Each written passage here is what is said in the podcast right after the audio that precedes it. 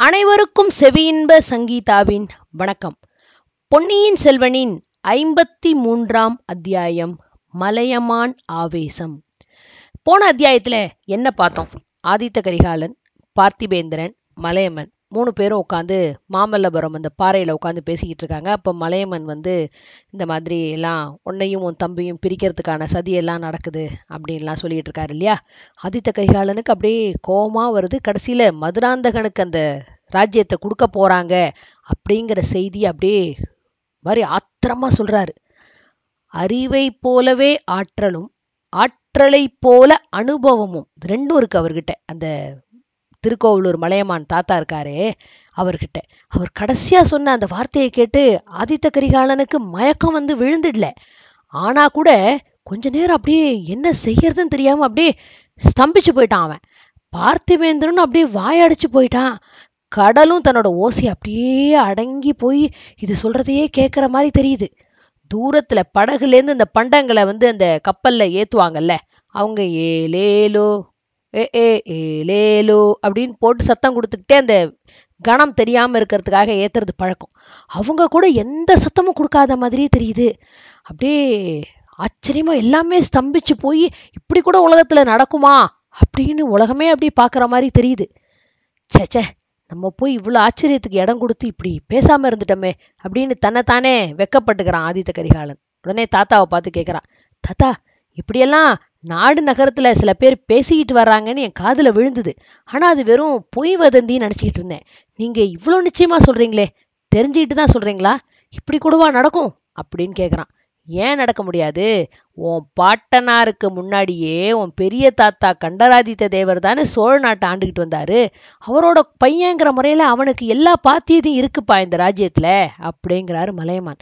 இல்லவே இல்லை. அந்த முழு அசடை நாலு வார்த்தை பேச தெரியாதவன் கையில வாள் எடுத்தே வீச தெரியாதவன் பெண்ணா பிறக்க தவறி ஆணா பிறந்தவன். அவனுக்கு இந்த ராஜ்யமா? அதுக்கு உரிமை வேறையா?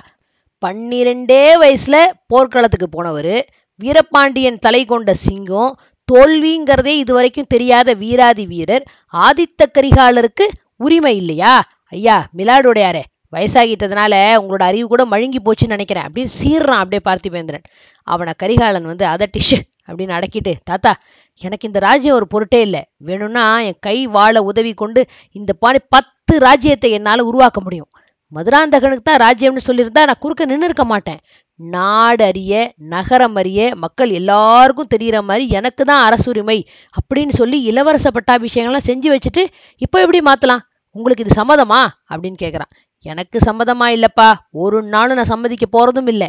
நீ சம்மதிச்சு ராஜ்யத்தை மதுராந்தகனுக்கு கொடுப்பதா சொன்னா கூட முதல்ல உன்னை வாழால வெட்டுவேன். அப்புறம் உன்னை பத்து மாசம் சுமந்து பெத்தாளே உங்க அம்மா அவளை வெட்டுவேன்.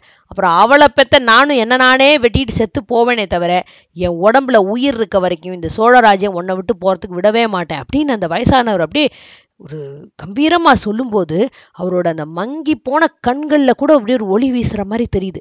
உணர்ச்சி ஆவேசத்தில் அவர் உடம்பு அப்படியே நடுங்குது.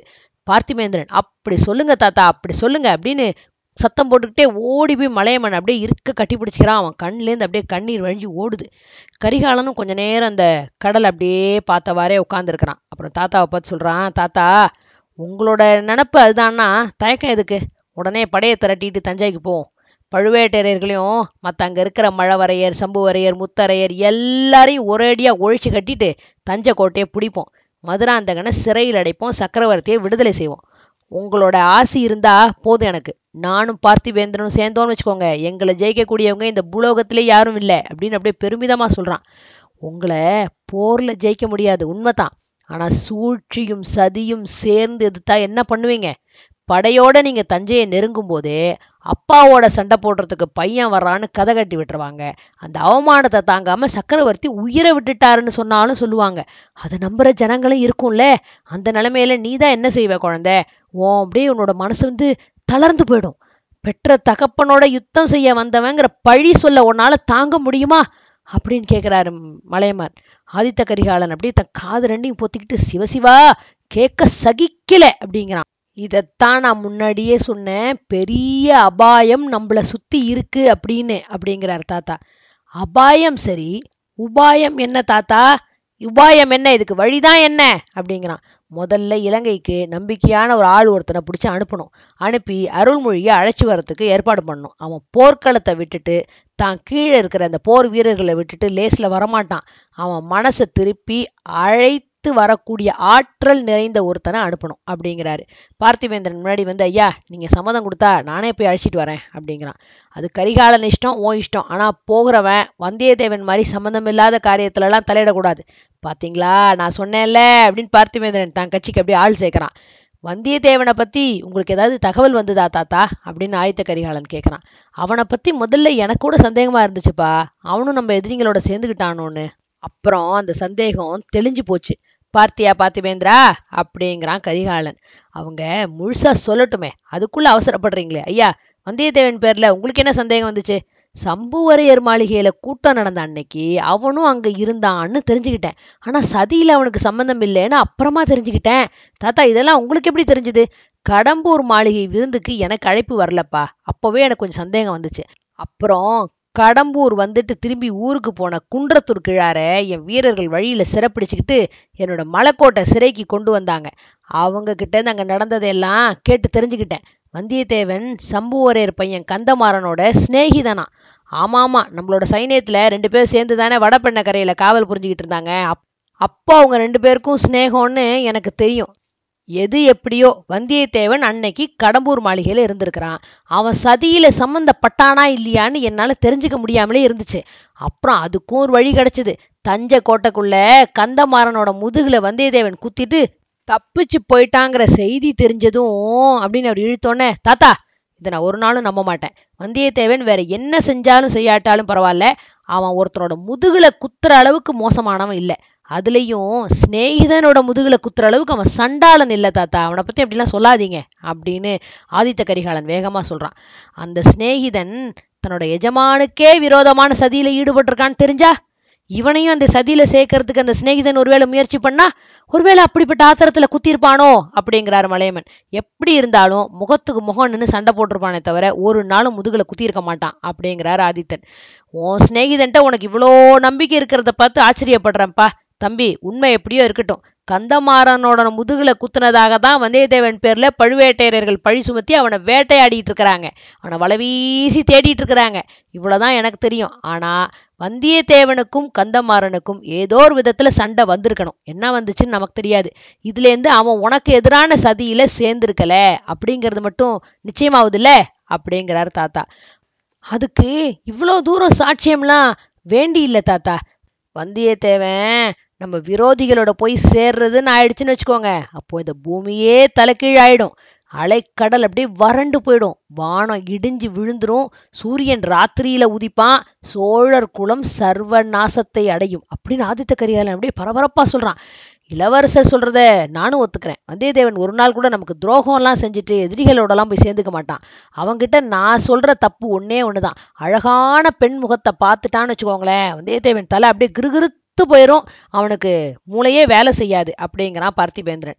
இதை கேட்ட ஆதித்த கரியால சிரிக்கிறான். அது தெரிஞ்சிருக்கிறதுனால தான் சக்கரவர்த்திகிட்ட ஓலையை கொடுத்துட்டு இளைய பிராட்டிகிட்ட போக சொல்லி அவனை அனுப்பியிருக்கேன். இளவரசியை ஒரு தடவை பார்த்துட்டானா போதும். அப்புறம் தப்புறது எது? அவளுக்கு அடிமையாக இருக்க வேண்டியதுதான் அப்படிங்கிறான். உடனே மலையமான் மிலாடுடையார் ஓஹோ அப்படியா? வந்தியத்தேவனுக்கு சொல்லி அனுப்பியிருக்கியா? எனக்கு தெரியாமல் போச்சே. தஞ்சாவூரை விட்டு கிளம்புனதுக்கப்புறம் வந்தியத்தேவன்கிட்ட வந்தியத்தேவன் ஏதாவது செய்தி வந்துதா? அல்லது இளைய பிராட்டி இருந்தாவது ஏதாவது செய்தி வந்துச்சா? அப்படிங்கிறார் தாத்தா. ஒவ்வொரு வினாடியும் எதிர்பார்த்துக்கிட்டே இருக்கேன் தாத்தா. இது வரைக்கும் ஒன்றும் வரல. அருள்மொழி இந்த பக்கம் வந்ததுக்கு அப்புறம் உன் சகோதரியும் இங்க வர சொல்லிட வேண்டியதுதான் அப்புறம் நமக்கு ஒரு கவலையும் இல்லை. இளைய பிராட்டிக்கிட்ட எல்லா யோசனையும் விட்டுட்டு அவ சொல்கிற மாதிரி நம்ம கேட்டு நடந்து வந்தா போதும் அப்படிங்கிறாரு மலையமன் தாத்தா. தாத்தா இந்த விஷயத்துல வந்தியத்தேவனை விட நீங்க மோசமா இருக்கீங்களே அப்படிங்கிறான் கரிகாலன். ஆ கரிகாலா உன் சகோதரி ரெண்டு வயசு குழந்தையா இருக்கும்போது கொடுங்கோல கையில பிடிச்சிக்கிட்டா. என்னையும் பாட்டியையும் அப்பா அம்மாவையும் இஷ்டப்படி ஆட்டி வச்சா. இப்போ ஏன் வரைக்கும் அப்படித்தான். அவள் வச்சதே சட்டம். கரிகாலா உன் சகோதரிய பத்தி சொன்னா உனக்கு அது குறைச்சல்னு நினைக்காத. உனக்கு அது பெருமைதானே தவிர வேற ஒன்றும் இல்லை. இளைய பிராட்டி குந்தவை மாதிரி அறிவு செல்வம் படைச்சவங்க ஆம்பளைங்களையோ பொம்பளைங்களிலோ இதுவரைக்கும் பிறந்ததே இல்லை தெரியுமா? இவ்வளோ ஏன்? நம்ம முதன் மந்திரி அனிருத்தர் பிரம்மராயர் எப்படிப்பட்டவர்னு உனக்கு தெரியும்ல? அவரே இளைய பிராட்டிக்கிட்ட தான் யோசனை கேட்பாருன்னா வேற என்ன சொல்லணும்? அப்படிங்கிறாரு மிலாடுடையார். சொல்லும்போது பேத்தியை பற்றி பேசும்போதே அவர் அப்படியே பரவசமாயிட்டாரு. வந்தியத்தேவன்ட்டு அப்படியே ஒரு பொறாம வந்துருச்சு பார்த்திபேந்திரனுக்கு அதெல்லாம் சரிதான் யார் இல்லைன்னாங்க ஆனால் ஒருவேளை வந்தியத்தேவன் இளையபிராட்டியை பார்க்கறதுக்கு முன்னாடி வேற ஏதாவது ஒரு பெண்ணோட முகத்தை பார்த்து மயங்கி போயிட்டா? என்ன செய்யறது? உதாரணமா அந்த பழுவூர் இளையராணிங்கிற மோகினியை பார்த்துட்டான்னா அப்படின்னு அவன் கடைசி வார்த்தையை கொஞ்சம் குரல் தாழ்த்தி அப்படி சொல்கிறானா கிழவரோட காதுல அது விழல. ஆனா ஆதித்த கரிகாலனோட காதுல விழுந்துருச்சு. சட்டுன்னு திரும்பி அப்படியே கண்ணில் தீ பொறி பறக்கிற மாதிரி அப்படியே பார்த்திபேந்திரனை பார்க்குறான் ஆதித்தன். அந்த பார்வை வந்து பல்லவ வீரன் அப்படியே கதிகலங்க அடிக்குது. மலையம்மன் பாறையிலேருந்து எழுந்து நின்றுக்கிட்டு பார்த்திபேந்திரா நீ நாளைக்கு இலங்கைக்கு புறப்படுற இல்ல நீங்கள்லாம் இளைஞர்கள் உங்களுக்குள்ளே பேசுகிறதுக்கு ஆயிரம் விஷயம் இருக்கும். நான் கிழவன் மெல்ல மெல்ல அரண்மனைக்கு போய் சேர்றேன். நீங்கள் பேச வேண்டியதை பேசிட்டு சாவகாசமாக வந்து சேருங்க அப்படின்னு சொல்லிட்டு அவர் கிளம்புறாரு. அவர் கொஞ்சம் தூரம் அப்படியே நடந்து போகிற வரைக்கும் பார்த்துக்கிட்டே இருந்துட்டு பார்த்திபேந்திரன் ஆதித்த கரிகாலனை பார்த்து அரசே என் தலைவர் நீங்கள் உங்கள் மனசில் ஏதோ ஒரு சங்கடம் குடிகொண்டிருக்குன்னு எனக்கு தெரியும். ஏதோ ஒரு வேதனை உங்கள் உள்ளத்தை அப்படியே அரிச்சிக்கிட்டு இருக்குங்கிறதும் எனக்கு தெரியுது. அது பழுவூர் இளையராணி சம்பந்தமானது அப்படின்னு நான் நினைக்கிறேன். பெரிய பழுவேட்டரையரோட கல்யாணத்தை பற்றியோ பழுவூர் இளையராணியை பற்றியோ பேச்சு வரும்போதெல்லாம் உங்கள் முகத்தோற்றம் அப்படியே மாறி போயிடுதே. உங்கள் கண்ணெல்லாம் செவந்து அப்படியே கோவத்தை கக்குதே. எத்தனை காலம்தான் இந்த வேதனையை நீங்கள் மனசுக்குள்ளே வச்சு பூட்டி வச்சுக்கிட்டே இருப்பீங்க. ஏதாவது வெளியில் சொல்லலான்னா சொல்லுங்கள் உங்களோட உயிருக்கு உயிரான சிநேகிதன் என்ன ஆயிரம் தடவை சொல்லியிருக்கீங்கல்ல? அப்படிப்பட்ட சிநேகிதன் என்கிட்ட உங்கள் உள்ளத்தை திறந்து காட்டக்கூடாதா? வேதனை இதுதாங்கிறத எனக்கு சொல்லக்கூடாதா? பரிகாரம் ஏதாவது கண்டுபிடிச்சு சொல்ல எனக்கு ஒரு சந்தர்ப்பம் கொடுக்க கூடாதா மனசுக்குள்ளேயே வேதனைப்பட்டு புழுங்கிறத பார்த்துக்கிட்டு எத்தனை நாள் தான் சும்மா இருக்க முடியும்? அப்படின்னு ஒரே ஆர்வமாக கேட்குறான் பார்த்திபேந்திரன். ஆதித்த கரிகாலன் அப்படியே இன்னொரு பெரிய மூச்சு விட்டுட்டு நண்பா என் மனவேதனைலாம் என்றைக்கும் தீராத வேதனைப்பா. என் உயிரோட மடிய வேண்டிய வேதனை. அதுக்கு பரிகாரமே கிடையாது தெரியுமா? ஆனாலும் உங்ககிட்ட சொல்லக்கூடாது அப்படிங்கிறது இல்லை இன்னைக்கு ராத்திரி சொல்கிறேன் இப்போ கிழவரோட அரண்மனைக்கு போய் சேருவோம். அவரை தனியாக அனுப்புறது புத்திசாலித்தனம் இல்லை அப்படின்னு சொல்லிட்டு அப்படியே பாறையிலேருந்து எழுந்துட்டான். இப்போது என்ன சொல்லுவான்? இவனுக்கும் பழுவூர் இளையராணிக்கு நடுவில் அப்படி என்ன நடந்திருக்க முடியும்? என்ன பெரிய பிரச்சனையாக இருக்கும்? வந்தியத்தேவன் இப்போ என்ன ஆனா ஓலை எடுத்துக்கிட்டு அருள்மொழிவர்மர்கிட்ட போனானா? போகலையா? இதெல்லாம் தெரிஞ்சுக்கணும்னா அடுத்த அத்தியாயம் வரைக்கும் கொஞ்சம் காத்திருக்கணும். நன்றி.